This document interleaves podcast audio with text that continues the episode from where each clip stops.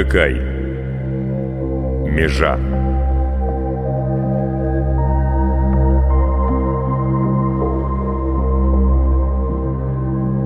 Много-много веков назад пришло на землю черное зло.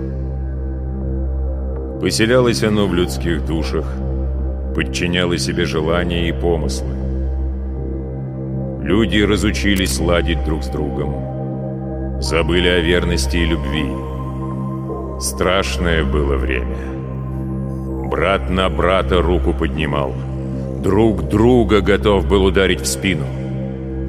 Но нашлись мудрецы и храбрецы, которые заточили зло в темном лесу, а лес тот обвели межой. Из-за нее с той поры никому из людей ходу не было. А стеречь межу поставили стражей. Пока страж с чистым сердцем, без сомнений и страха выходит против древнего зла, межа служит надежной преградой. Простые люди почитали избранный род защитников, заботились о них, помогали в хозяйстве, чтоб достало сил стражу на меже стоять из ночи в день до самого рассвета.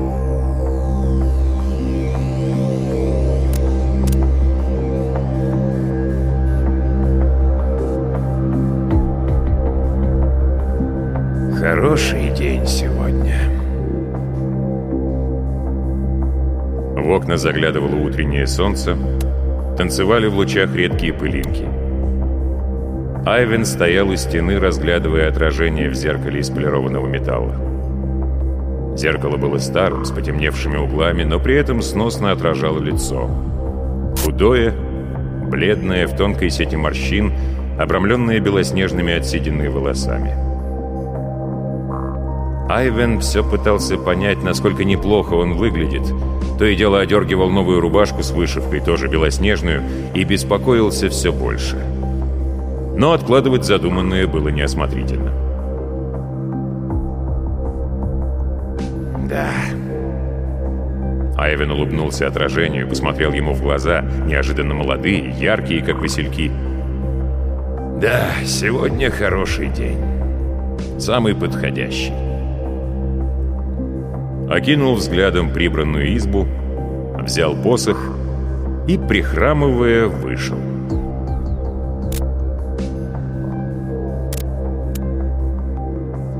До Самежного идти недалеко, с версту, но тропа через овражки до пригорки тяжко. Нога все еще болит, и дыхание то и дело сбивается.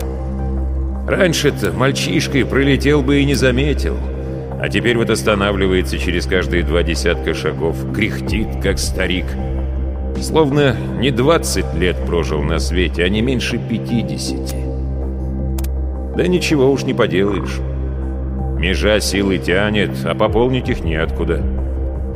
Этой весной жил в впроголодь. То ли дороги размыло, то ли еще что случилось, но передачи из поселка приносили редко, потом и вовсе перестали. Хорошо запасы были, месяц на них только и продержался. «Забыли, может?» — гадал Айвен. И удивлялся, как можно забыть? Издавна так повелось, что страж межи с семейством на довольствие у деревенских живет, потому как на ремесло или промысел ему сил не хватит. Все забирает межа. А если однажды страж даст слабину, спрятанное за нею зло выйдет к людям. Первым делом как раз в замежное. «Однажды я не смогу встать на межу», — говорил когда-то отец. «И тогда ты встанешь вместо меня. И будешь стоять, что бы ни случилось. И продолжишь род, и воспитаешь того, кто встанет на межу после тебя». Тяжкая ноша на наших плечах. И огромная честь, потому что мы, стражи, стоя против векового зла, отвоевываем для мира еще один спокойный день и еще одну тихую ночь.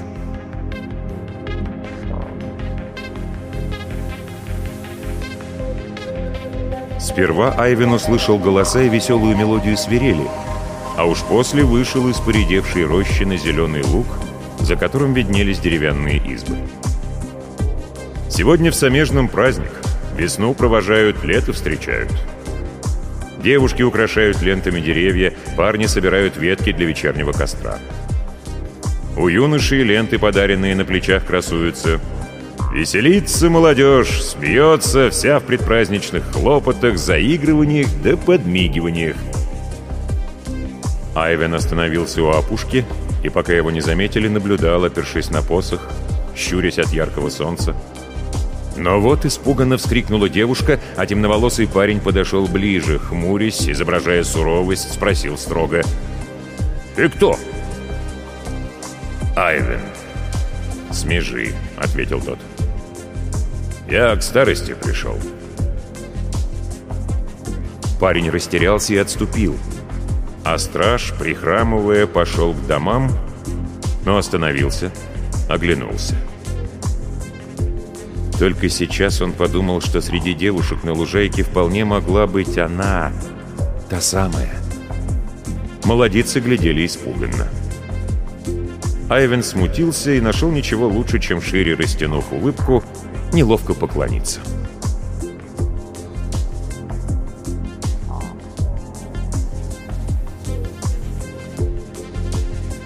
Староста смел, Рослый мужчина с круглым подбородком и редкой проседью в густых каштановых волосах встретил гостя у калитки своего дома. «Айвен!» Крепкие пальцы сжали ладонь. «Рад тебя видеть в здравии. Как нога? Смотрю, ходишь уже?» «Хожу, а как же? Давно хожу. Межа позовет, не спросит, могу или нет. Надо, иду, значит». «Все еще зовет?» Староста искоса глянул на собеседника. «И когда последний раз?» «Прошлой ночью», — Айвен пожал плечами. «Все как всегда». «Держишь, значит?» «Держу». Айвен все еще улыбался. Приятно было, что староста о здоровье спрашивает, беспокоится. Еще бы в дом позвал. С дороги хотелось передохнуть в тенечке, воды напиться. «На праздник, значит, пришел?» Пробормотал староста и, выйдя за калитку, запер ее за собой на щеколду. «Ну, пойдем, пойдем».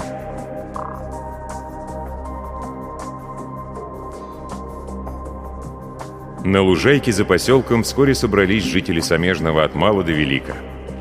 Айвена сперва пугались, а потом перестали замечать.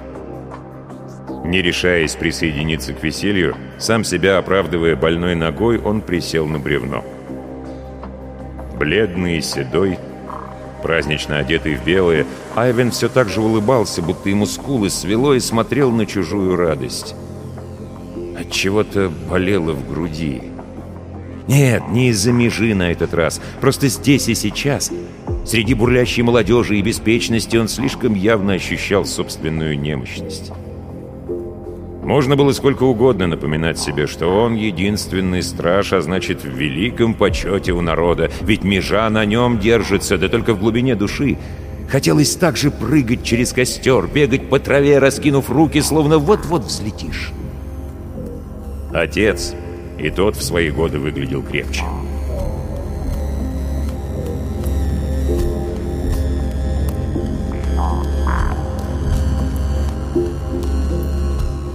Староста отошел незаметно. Вспомнив, что так и не поговорил с ним, Айвен принялся оглядываться и, заприметив неподалеку плечистую фигуру смело, поднялся да пошел к нему. Обступившие старосту мужики насупились при виде стража. «Здравы будьте, добрые люди!» «И тебе поздорову, страж!» — ответил один, остальные лишь смотрели хмуро. «Тебе что-то еще надобно?» — поинтересовался староста. «Да, смел, дело у меня». «Вот-вот, и я спросить хотел, все ли у тебя ладно? Вовремя ли припасы передают, не голодаешь ли?» «Да как?» Айвен замялся. Жаловаться было неловко. «С зимы приносили редко. В последний месяц вообще никого не было. Да я, хвала свету, на запасах продержался. Айвен смущенно глянул на стоящих рядом. «Только я не затем пришел. Ты, смел, обещал мне невесту найти, помнишь? Помню, а как же. И нашел. Молчание. Мужики злобно хмурились. Староста невозмутимо наблюдал за девичьим хороводом. «Ну так...» — робко напомнил Айвен. Смело обернулся и бросил кому-то. «Налию приведи!»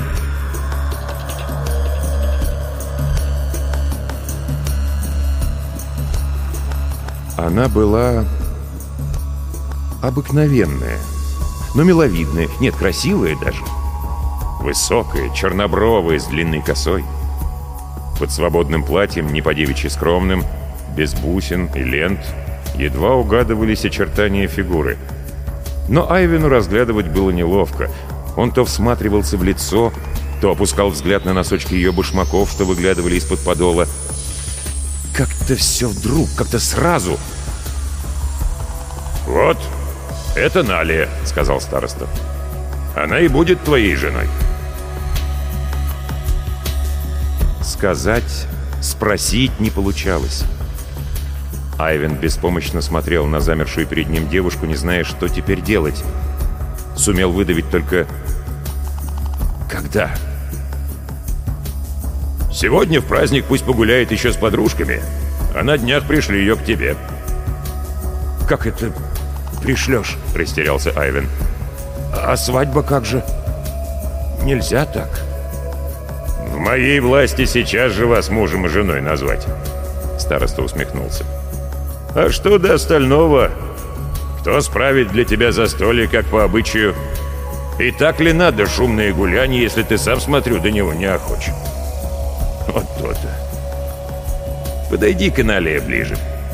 Дай ему руку. Ж, отныне вы муж и жена. Что-то дальше говорил смел, да Айвен не слышал. Мир замер остановился в тот миг, когда пальцы Налии коснулись его ладони. Айвен боялся сжать их. Боялся вздохнуть и смотрел на ее руку, впитывая в себя это новое умопомрачительное ощущение. Но вот рука Налии выскользнула, и Айвен понял, что дрожит, как от озноба. Стало стыдно. Он глянул на старосту в поисках подсказки. «Все?» Теперь ты, Айвен, женатый человек. Поздравляю!» Смел пожал его руку, ту самую, в которой только что была ладонь Налии, и Айвен непроизвольно вздрогнул. «Отправляйся теперь домой, страж, и готовься встретить молодую жену. Изба поди холостяцкая даже не прибрана!» Староста хитро подмигнул, рядом засмеялись. Налия попятилась, потупив взгляд — а потом обернулась и быстро-быстро пошла прочь.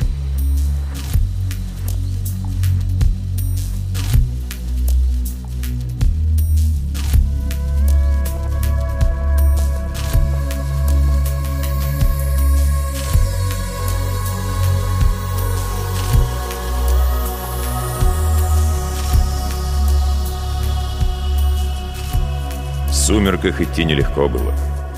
Тропинка знакомая, да, Эвен щурился, смотрел внимательно под ноги, чтобы снова в капкан не угодить.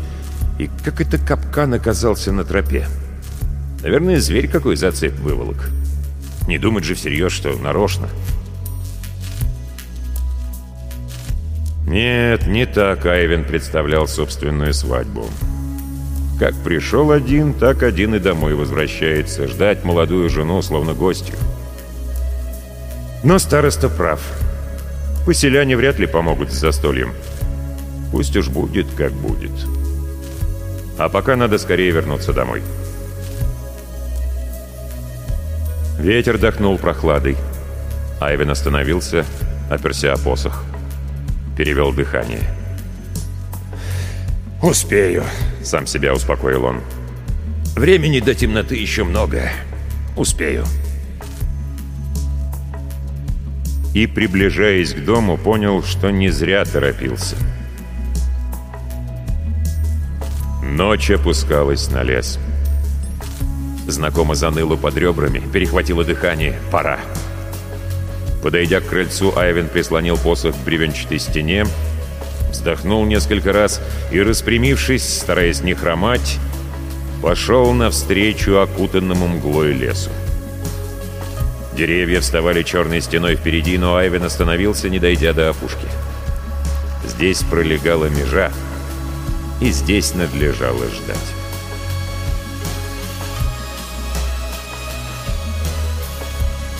Налетел ветер.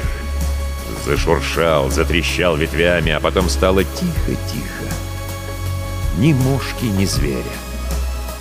Замерло мерцание звезд в небе, трава стоит, не шелохнется, и сквозь неподвижные деревья выкатилась из леса черное марево, заклубилось, забурлило, поплыло над лугом тяжелой тучей и остановилось перед одинокой белой фигурой.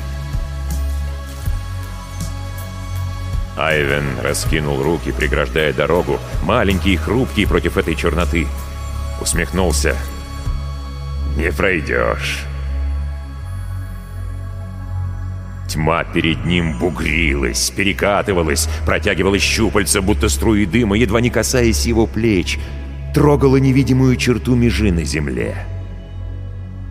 А потом поднялась, стала еще больше и в полнейшем безмолвии нависла над человеком, таким, казалось бы, слабым и беззащитным рядом с ней. Но не рухнула на него, не двинулась вперед, подминая под себя, а лишь покачивалась из стороны в сторону, не в силах перейти межу. «Нет», — выдохнул Айвен. «Уходи!» Он давно не боялся зла за межой. Одного опасался, что однажды не сможет прийти сюда. Век стражи недолг, а заменить его пока некому. Но сейчас-то он здесь.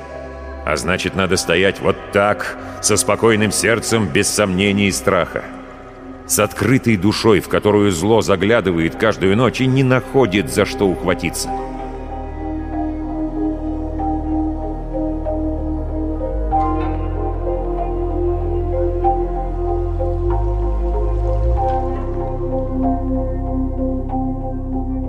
Чернота билась о невидимую преграду, и отступила тогда лишь, когда звезды начали бледнеть. Уплыла, растворилась в лесу, и Айвен вздохнул, устало сутулился и тут же съежился от прохладного утреннего ветра. А потом, едва переставляя ноги и переводя дыхание после каждого шага, побрел к дому. Весь день отсыпался, а после Снова ночь на меже. «Заупрямилась, зачастила», — думал он, стоя против черной громады. «Чует, что сил во мне чуть. Но это ничего. Мне хватит.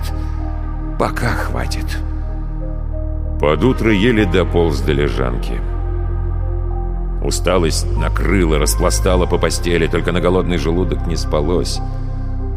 Айвен неподвижно смотрел в потолок. Еду так и не принесли. Надо было самому захватить в Самежном хоть буханку. Из всех припасов осталось немного зерна несмолотого. Запарить? Хоть какая-то пища. Айвен свесил ноги и сел на постели, пережидая, пока резвились перед глазами черные пятна. Потом медленно встал подошел к печи и замер над котелком с водой. Там отражался старец. «Хорош жених!» — усмехнулся и обернулся к двери. Невеста, вернее жена, обещанная по обычаю, так и не пришла. «Сил наберусь и схожу в поселок», — сказал Айвен громко, чтобы самому поверить. Без передачи из Самежного дорогу ему не осилить. А значит, будет есть пустую кашу и копить силы, чтобы ночью, если придется, снова встать на межу.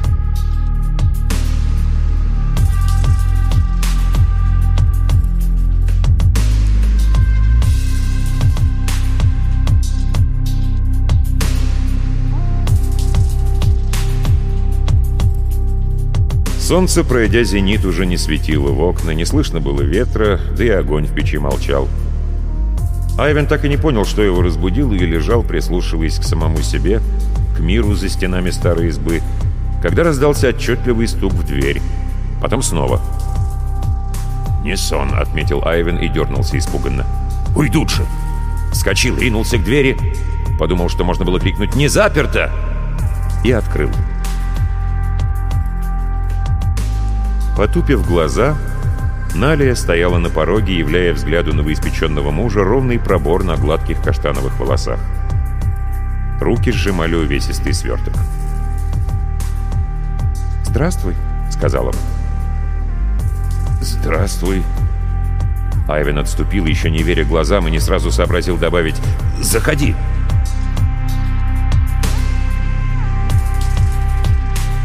Она переставляла миски, горшки, что-то перекладывала из свертка, потом принялась хозяйничать у печи, благо вся утварь была на виду. Айвен смотрел ей в спину, наблюдал, как двигаются локти под закатанными рукавами, как покачиваются у шеи тонкие завитки волос. Это было так непривычно, словно во сне, и страж Межи никак не мог поверить, что вот женщина у него дома, что она не уйдет, останется, возможно, навсегда. Налия лишь на миг подняла взгляд, когда звала к столу. Изголодавшийся Айвен едва смог поесть, кусок не лез в горло. Жена снова предоставила ему разглядывать пробор, покушала немного и занялась посудой. Взять бы ее за рукав, остановить. Не хочет, не может посмотреть ему в лицо, и ладно, просто бы постояла немного рядом.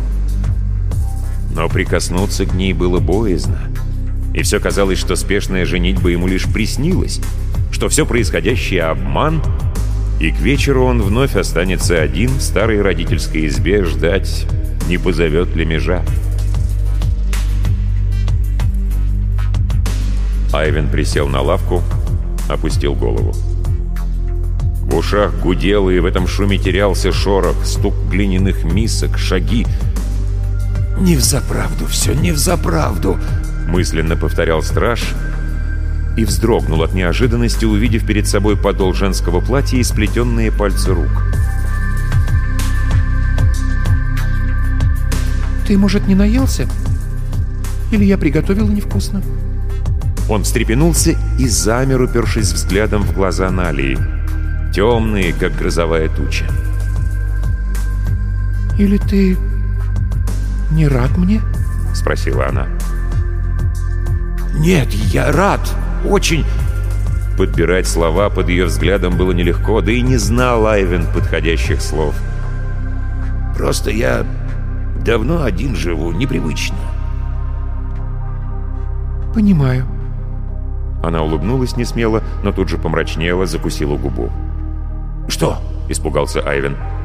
«Что случилось? Я тебя обидел?» «Я попросить хотела». Она говорила тихо, вновь не глядя в глаза. «Я не знаю тебя совсем, второй раз вижу. Мне просто... Мне надо время. Понимаю, что не гоже такое мужу говорить, но прошу...» «Время?» Несколько мгновений Айвен смотрел на жену, не понимая, о чем она просит, потом, вспыхнув, отвел взгляд. «Да, конечно, конечно. Тут есть комнатка еще, она небольшая, но, наверное, тебе там будет удобнее».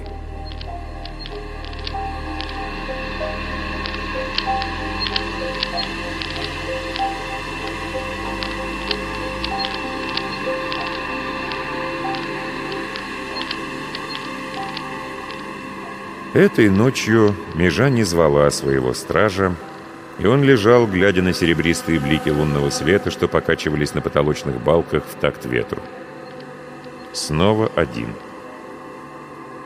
И можно было поверить, что все случившееся накануне ему лишь приснилось, если б не запах свежего хлеба и каши в горнице, если б не плотно закрытая дверь в родительскую спальню. Айвен все смотрел и смотрел на эту дверь, пока, наконец, не заснул.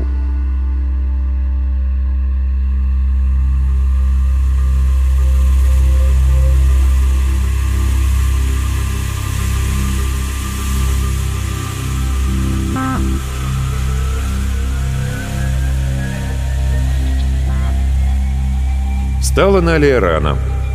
Когда Айвен проснулся, уже хозяйничала, да так проворно, а после завтрака села чинить его одежду. Айвен присел напротив, боясь смутить, но не в силах уйти, не глядеть. «Расскажи о себе, пожалуйста», — попросил. «Что мне рассказывать-то?» Налия вздохнула. «Сирота с малых лет. Всю жизнь на чужих людей работаю. Своего ни куска, ни угла не было.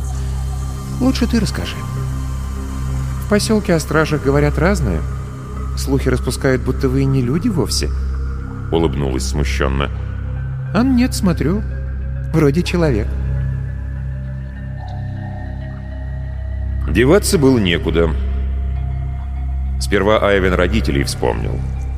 Как отец на межу ходил, а мать не могла спать, пока он не вернется, и поутру на радостях пекла пироги. Как хорошо было, пока они жили здесь все вместе. И как десять лет назад отец погиб.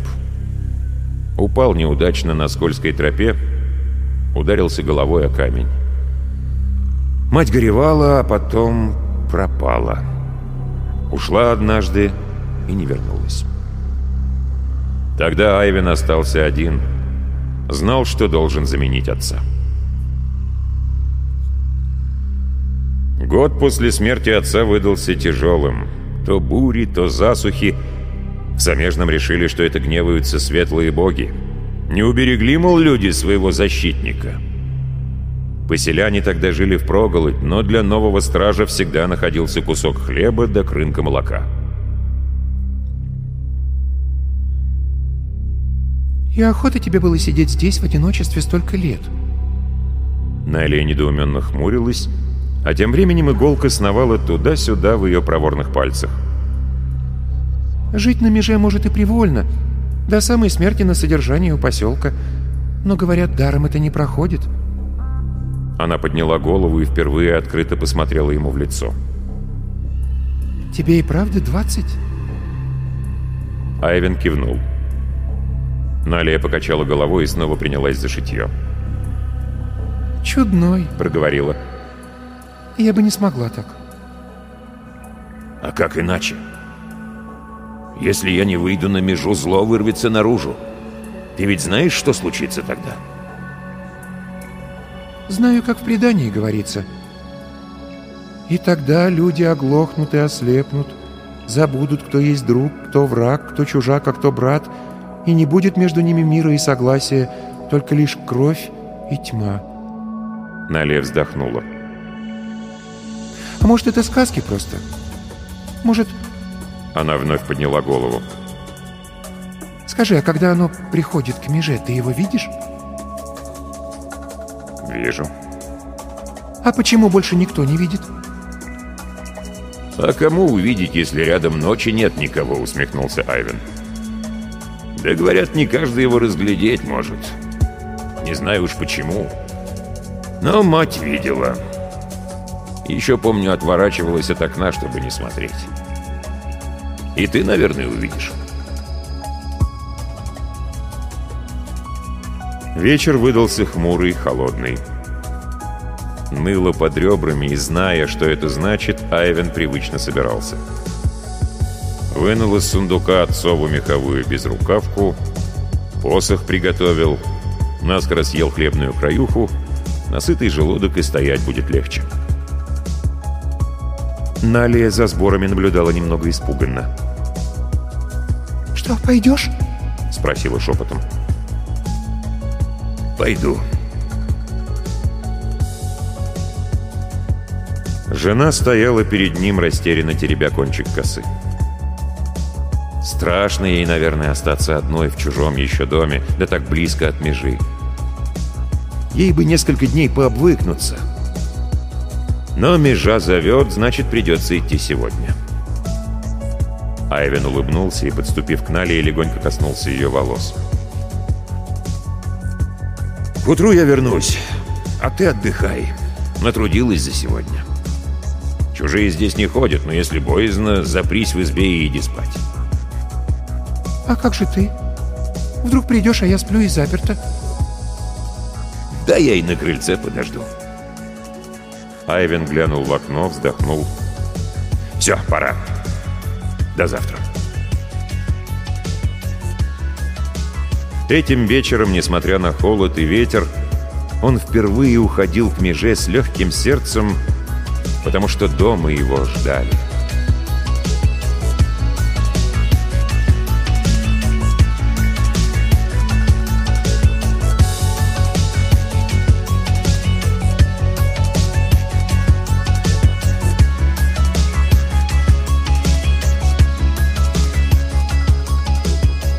Ночь прошла быстро, спокойно. Айвен глядел в клубящееся черное марево и время от времени ловил себя на том, что улыбается.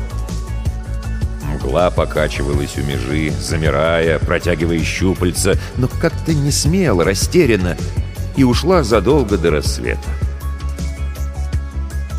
Страж смотрел ей вслед, пока та не растворилась в тени леса, а потом прикрыл глаза — Вдохнул полной грудью. Влажный воздух с запахом травы показался ему сладким. Налия не стала запираться в избе. Айвен подошел к двери в родительскую комнату, чуть приоткрытой, и некоторое время стоял у порога, смотрел, как спит на неширокой лежанке его жена. Почти незнакомая и уже такая близкая предрассветном сумраке едва видно было лицо, но под одеялом обрисовывались плавные линии плеч, бедер и выглядывал кончик ступни. Пальчики в полутьме казались белыми, будто светились. Подойти бы, прилечь рядом. Но нехорошо это будет, обещал ведь. От усталости подгибались колени. Айвен устроился на лежанке и, бросив последний взгляд на дверь, закрыл глаза.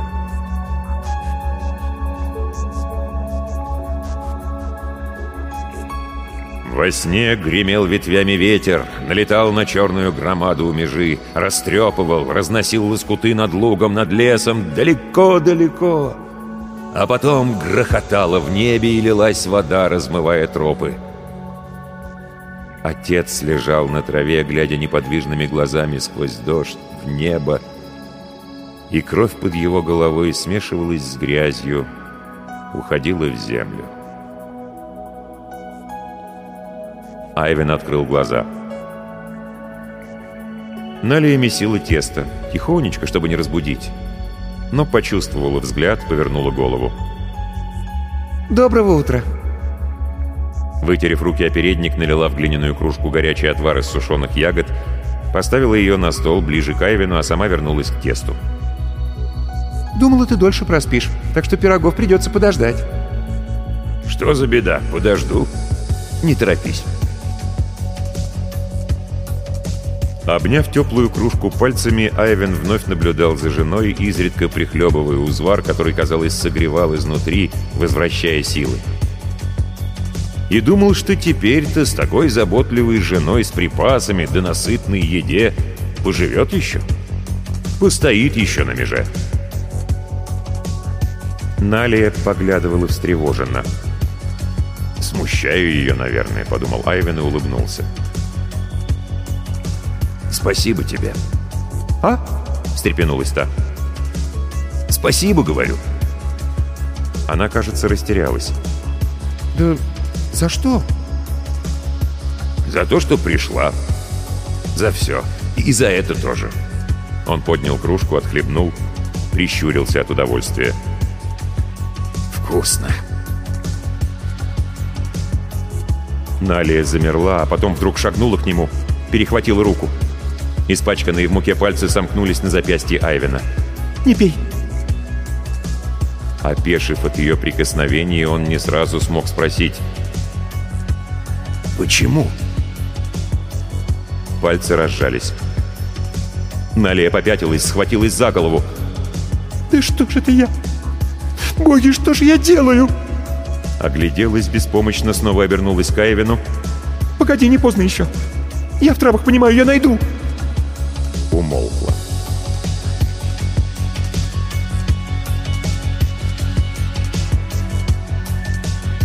Айвен с трудом отвел взгляд от ее перепуганного лица и опустил кружку на стол. «Что там?» «Веревочница, три щепотки. Ты же выпил совсем немного. Я успею, я найду». «Веревочница. Ясно. Ничего не надо, сам справлюсь». Поднялся с трудом. Голова кружилась, только вряд ли от яда, рано еще. «Все будет хорошо, я знаю, что делать, и, и никому не скажу, не бойся». Несколько мгновений Налия беззвучно открывала и закрывала рот, а потом сорвала передник и убежала в комнату. Нужная трава отыскалась быстро.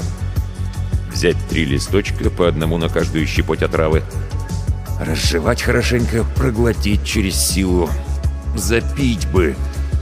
Рука сама потянулась к кружке с узваром, но Айвен вовремя опомнился. Зачерпнул пригоршню воды из ведра, да не удержал в ладонях, расплескал и медленно пошел следом за женой. Он остановился на пороге, глядя, как та, поджав губы, собирает вещи. Перепачканные мукой пряди ее волос казались ранней сединой. «Я забыл спросить, по своей ли воле ты пришла?» «Теперь вижу, что...» Осекся. Налия обернулась. Ее темные глаза смотрели с жалостью. «Так ты не понял! Не было никакой свадьбы! Обманул тебя староста!» Ждала ответа, упрека, но Айвен молчал. Налия вздохнула и присела на постель. «Я не жена тебе. Я вдова, двое детишек малых на руках. Родни, кроме мужа, не было у меня. Помощи ждать неоткуда. А тут староста пообещал избу подправить и денег». «Зачем?» — тихо спросил Айвен. «Межа ведь нельзя. Неужто они хотят выпустить «Кого выпустить?» Налия всплеснула руками. «Да не верит никто в злую силу за межой. Люди говорят, вы, стражи, нахлебниками из древли живете. Только тронуть вас боялись раньше. А мне лет двенадцать было, я, я это помню. Какая засуха случилась после смерти прошлого стража. И ты к тому же белый весь, страшный, ну чистый колдун. А потом поглядели, что ты и содержание себе стребовать не можешь». Да и засуха, наверное, не из-за стражи случилась, а просто... Вот решили меня отправить к тебе вроде как женой, не взаправду, чтобы отравила потихоньку. Так-то вот. И мне выгода, и людям избавление. Вздохнула снова тяжко. Поднялась, подхватила узел с вещами, помялась но Айвен так и стоял на пороге, ей все равно пришлось бы пройти мимо. «Скажу, что ты меня поколотил да выгнал», — проговорила тихо. «А ты бы ушел отсюда и поскорее. Послушай совета, забудь о меже. Ты, я вижу, человек хороший, не хочу, чтобы тебя тоже...» Осеклась. Айвен посторонился. Налия проскользнула мимо через горницу да к двери. На миг ворвались в избу свежее дыхание ветра да громкий птичий щебет, и снова стало тихо.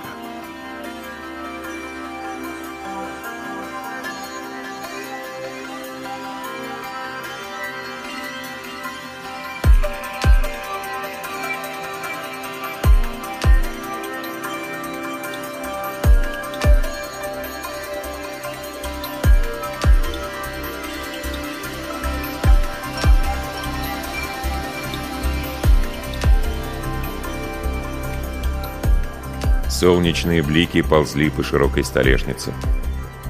Сперва порыжели, потом заолели и погасли. Тогда беловолосый страж поднялся из-за стола и засобирался. Без рукавку, посох.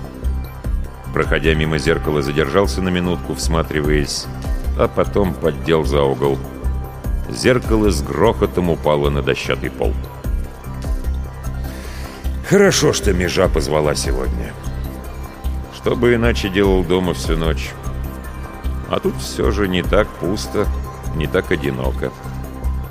Привычно клубиться перед лицом, грозное, живое, и стоит страшно самой меже между веками заключенным злом и спящим под покровом весенней ночи миром людей.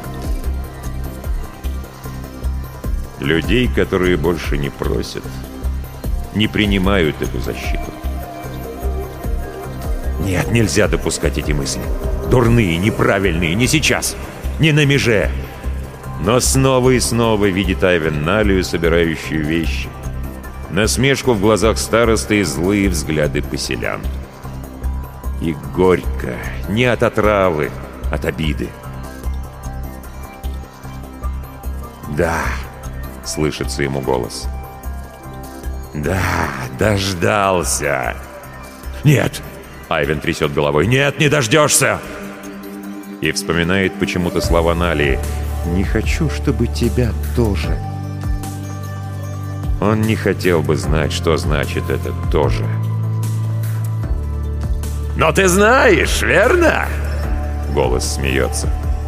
«Нет, не говори со мной! Я теперь могу! И я буду! Нет!» Крик тонет в нарастающем гуле, и Айвен видит, словно наяву, дождь, лес. Отец торопится домой, не слыша за спиной чужих шагов, и кто-то, идущий следом, уже поднял тяжелый камень для удара. Мать во вдовьем платке на той же тропе.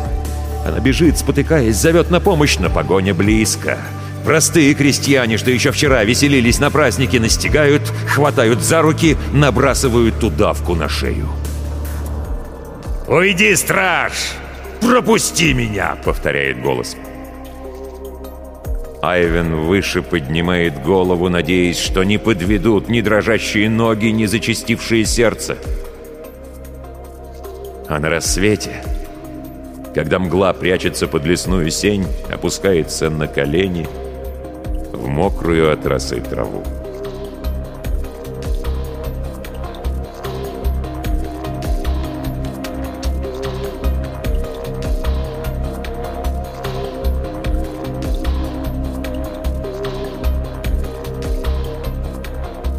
Солнце уже поднялось над лесом и светило вовсю, разгоняя влажную дымку во врагах и лощинах, когда страж, толкнув тяжелую дверь, остановился на пороге родного дома. Смотрел, слушал, а потом плотно закрыл дверь за собой, отгородившись от звуков внешнего мира, оставшись в привычной, но такой давящей тишине. Улегся, не раздеваясь на постель, уставился покрасневшими глазами в потолок.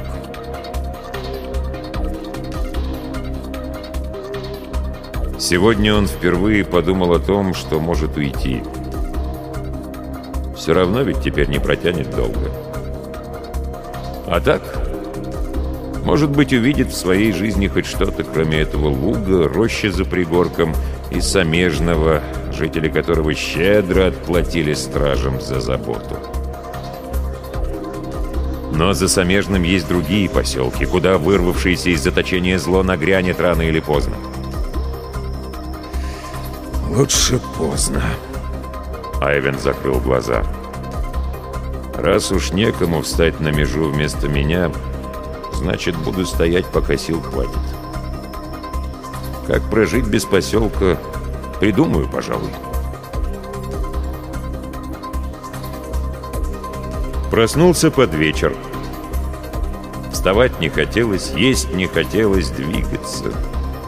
Только Айвен знал, что придется и сегодня идти. Проявил слабину, теперь зло не отступится. Будет вновь и вновь пробовать, каждую ночь. Поэтому заставил себя поесть, собрался и вышел. Слишком тихо было в доме, не в моготу.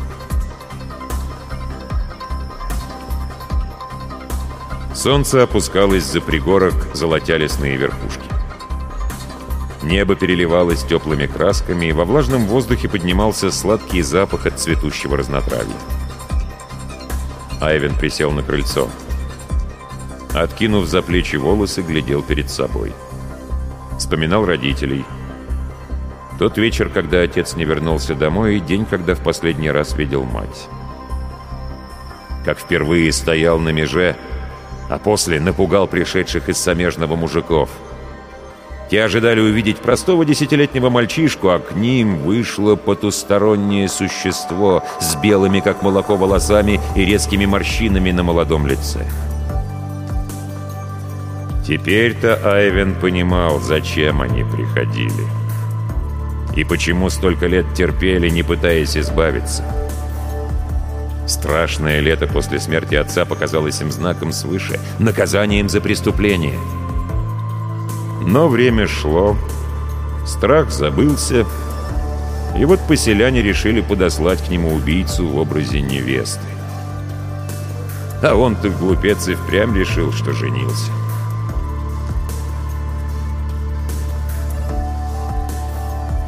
И каждый раз, когда не приносили передачу вовремя, волновался, как бы не случилось плохого в поселке, не пострадали жители. Айвен усмехнулся, потянулся за безрукавкой, но рука замерла. Слышались голоса неподалеку. Много. С передачей-то приходили по одному-двое, а никак не толпой. Может быть... «Не хочу, чтобы тебя тоже прозвучал в памяти голос Налии. Айвен поднялся, с трудом разогнув спину. За пригорком маячило рыжее зарево, как от костра, только оно приближалось и становилось все ярче.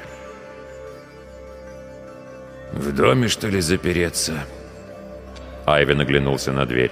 «Нет, подожгут». Бежать, прятаться было поздно, да и солнце вот-вот скроется. Страж перевел дыхание, расправил плечи и неторопливо направился к меже.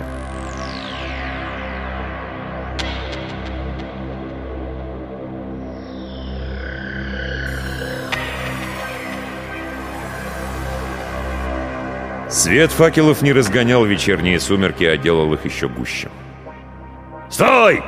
А ну стой, не сбежишь!» «Эй, держи его, держи!» Несколько шагов до межи. Тени преследователей, длинные и черные, бросились под ноги лишь тогда страж остановился и обернулся. Мужики с дубинками и ножами, человек 15. И факелы над ними. Пламя качается, тени на траве и на лицах пришедших колышутся, извиваются причудливо. Словно чудище из мрака, они мирные жители мирного поселка. Они тоже остановились и нерешительно толкали друг друга локтями, подначивая, а потом кто-то крикнул «Хватай его!» «Стойте!» Страж вытянул вперед руки. «Вам нельзя здесь! Не идите дальше!» «Это почему же?» Пискляво спросил рыжебородый детина, вооруженный древком от лопаты. Межой пугать будешь? Злом, которое за ней спрятано? Знаем, слышали? Веками на вас, упырей, горбатимся за эти сказки. А кто его видел, это зло? Кто его видел? «Раньше видели многие», — негромко ответил Айвен. Мужики зашумели сердито. «Байки все, вами же упырями придуманы! Запугали людей, чтобы дань вам платили! Не бывать больше этому! Хватит, хватит!» Поселяне размахивали руками, распаляясь. Зарево плясало. А в лесу, за спиной стража, ворочалось зло, готовое вот-вот выползти, стать у межи и, не встретив сопротивления, перейти. «Послушайте!» Айвен пытался перекричать сердитые голоса. «Мне ничего не нужно!» Я больше никогда не приду в поселок и ни о чем не попрошу!» Они не хотели слушать. Не затем пришли. «Бей!» — гаркнул Рыжий. Мужики обступили белую фигуру стража и, мешая друг дружке, били, как придется, кулаками, дубинками, а когда тот упал, пинали ногами, задевая один другого, ругаясь, прикрикивая, что так и надо, и по делам — «Хватит!» — крикнул тот же рыжий. «Разойдись, мужики! Гляньте-ка, живой ли?» Сперва они просто стояли кругом, присматриваясь. Потом кто-то ткнул древком неподвижного стража в плечо. Не сразу, но Айвен пошевелился, отнял окровавленные руки, которыми прикрывал голову, уперся в землю и пополз.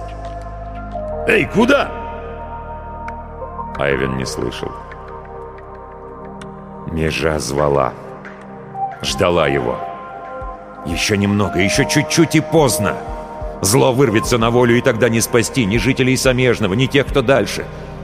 Но от межи недалеко, несколько шагов всего. Он успеет. Успеет! Он не видел идущих за ним, не слышал их гогота. Он чувствовал межу, знал, где она пролегает, и нашел бы даже с закрытыми глазами. Вот еще немного. Теперь бы подняться. Ноги не держат, но надо, надо! Земля качалась под ним, но в последний миг страж выпрямился и встал, раскинув руки на меже. Успел. Чернота клубилась перед лицом и казалась гуще, непрогляднее, чем всегда. Успел. Сегодня еще. Лезвие вошло в спину между ребер.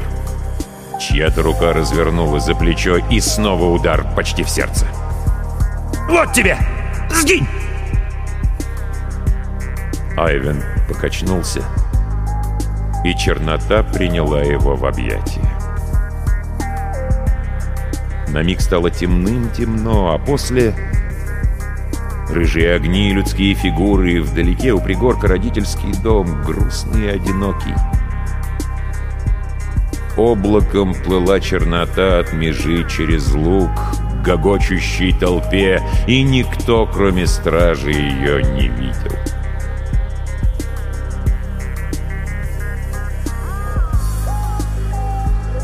Тяжесть в висках. Травинки щекочут нос. Открыв глаза, Айвен долго смотрел на пламя уютного костра. «Неужто жив еще?»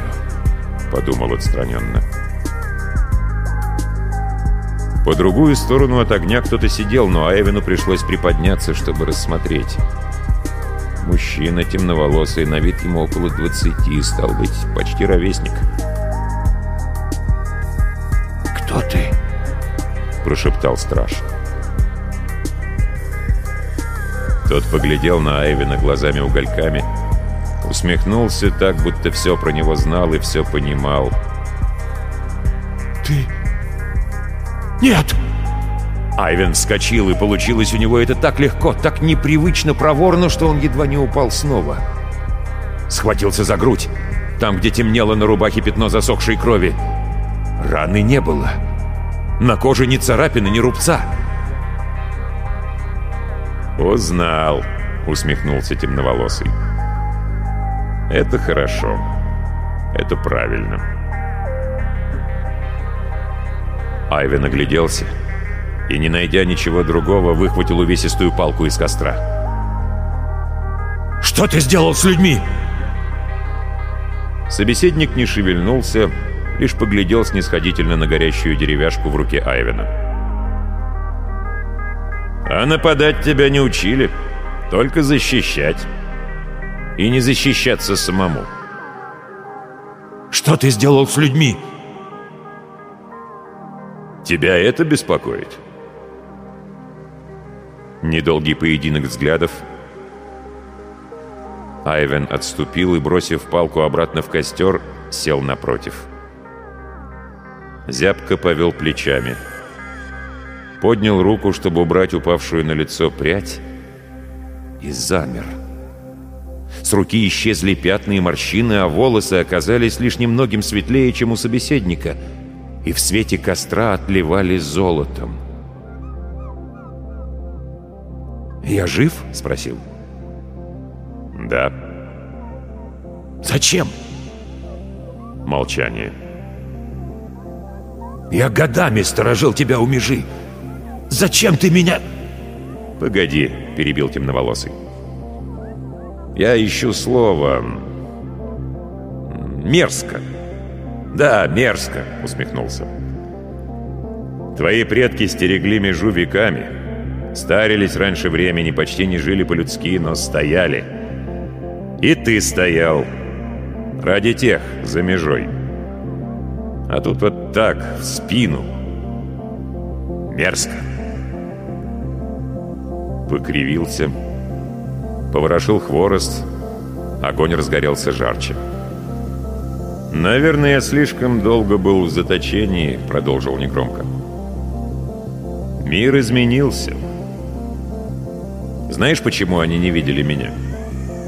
Потому что как увидеть тьму, если у тебя внутри и так черным черно?